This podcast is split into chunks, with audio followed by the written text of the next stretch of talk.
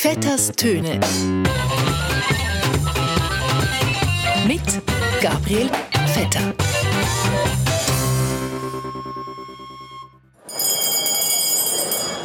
Gewählt ist mit 134 Stimmen est élu avec 134 voix Beat Jans. Monsieur Beat Jans. It's the most wonderful time of the year. Also ihr seid mit Sicherheit das Beste, was mir je passiert ist. Das ist gar nicht so einfach zu sagen. Es gilt immer, was der Bundesrat beschlossen hat. Nein, nein, nein, nein, nein, nein, nein. Es ist wichtig, da muss man unterscheiden. Und ich würde sagen, das könnte ein spannendes Rennen sein, wenn es eben spannend wird werden.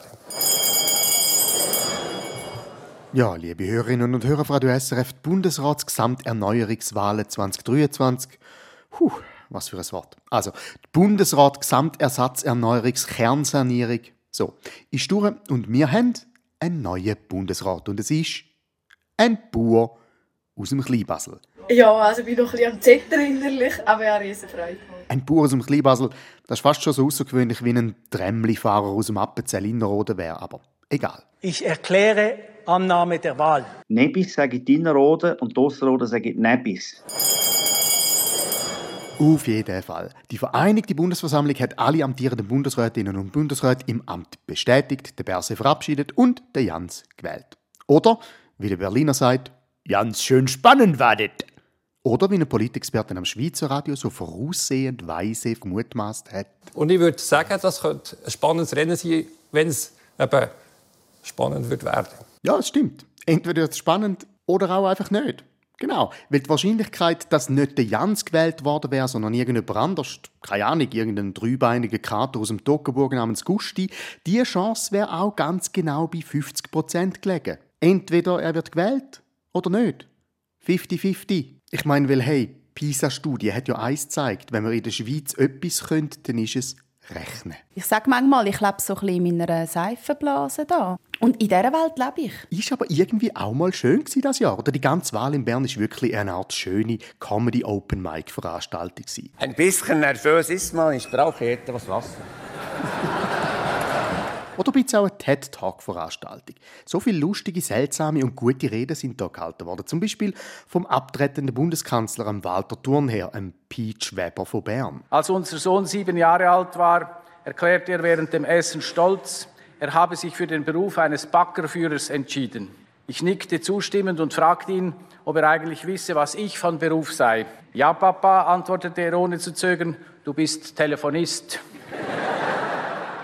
Konkurrenz gemacht an dem Comedy Rose Battle Open Mic hat am Walter Thurnherr nur der Alain Berset, quasi Klibi und Caroline aus Neuenburg. Der erste Bundespräsident, Jonas Fuhrer, verstarb im Amt. Der zweite Bundespräsident, Henri Drouet, verstarb im Amt. Also, meine Damen und Herren, zu Lebzeiten abtreten zu können, ist eine ziemlich erfreuliche Sache. Ja, da hat er nur Glück gehabt, der Berse, dass er da nicht den sozialverträglichen Frühablebensstod eingeholt hat. Gut lebt er also noch. Gut, vielleicht hat ja der Samichlaus gewartet und nimmt ihn gerade mit, mit dem Esel und dem Säckchen zurück in den Schwarzwald. Es gilt immer, was der Bundesrat beschlossen hat. wenn es eben spannend wird werden.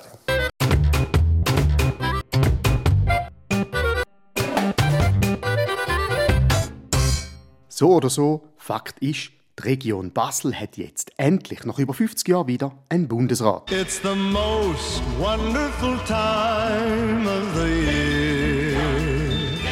Und der Beta Jans, äh, der, der Beat Jans ist ja auch seit dem Appenzell Ausserrödler Hans-Rudi Merz der allererste Bundesrat aus einem Halbkanton. Das heißt, rein von der Zauberformel her hätte ein anderer Halbkanton noch einen halben Bundesrat zu gut. Da sage ich die Ausserrhoder ein Waderspanner. Äh, apropos Moitié, Moitié.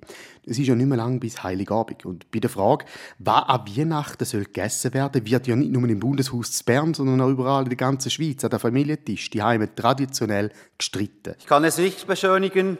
Ähm, die Vorlage und auch die, der finanzielle Zustand ist wirklich nicht erfreulich. Auch dort wird im Vorfeld debattiert. Es gibt Hearings am Familientisch, Fraktionssitzungen in den Gourmetabteilungen der Grossverteiler und Hinterzimmerverhandlungen beim Quartiermetzger. Viele Familien sind beim Essen an Weihnachten traditionell unterwegs und sagen, hey, an Weihnachten muss es entweder Fondue Chinoise geben oder ein Raclette. So, das sind die einzigen zwei valablen Kandidaten. Oder, wie es Samira Marti auch immer sagt, Ich bitte Sie deshalb, entscheiden Sie sich für einen der beiden offiziellen Kandidaten und halten Sie sich an Ihre eigene Empfehlung. Vielen Dank. weil auch wenn es eine konkordante Suppe gibt an Weihnachten, die Regel ist die, jede noch so scharfe Zwiebel, jedes noch so eigensinnige Rüebli muss sich, wenn es dann einmal in die Suppe gewählt worden ist, als Kollegialitätsprinzip halten und ist fortan nicht mehr Gemüse, sondern Teil von einer Gemüsesuppe. Mein oberstes Ziel wird immer das Wohl unserer Chefin sein. Aber auch beim Festtagsmenü ist man in der Schweiz natürlich in der Gegenwart angekommen. Das heißt, dass man nicht nur noch einen einzigen Kulturkreis muss repräsentieren Es gibt welche, die switchen vom Französischen ins Deutsche oder sogar ins Italienische.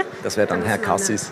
Das ist Herr Cassis, genau. Das heisst, bis Gassis die gibt es jetzt vielleicht zuerst den Weihnachtsgans, dann Fondue und am Ende noch ein Risotto Ticinese. Es gilt immer, was der Bundesrat beschlossen hat. Egal, was man also zu Weihnachten auftischt oder sonst von der Bundesrat serviert bekommt, denken Sie einfach immer dran. Hände waschen, Hände waschen, Hände waschen. Muss man das nie vergessen? Nie vergessen. Äh? In dem Sinn, ein gutes Miteinander.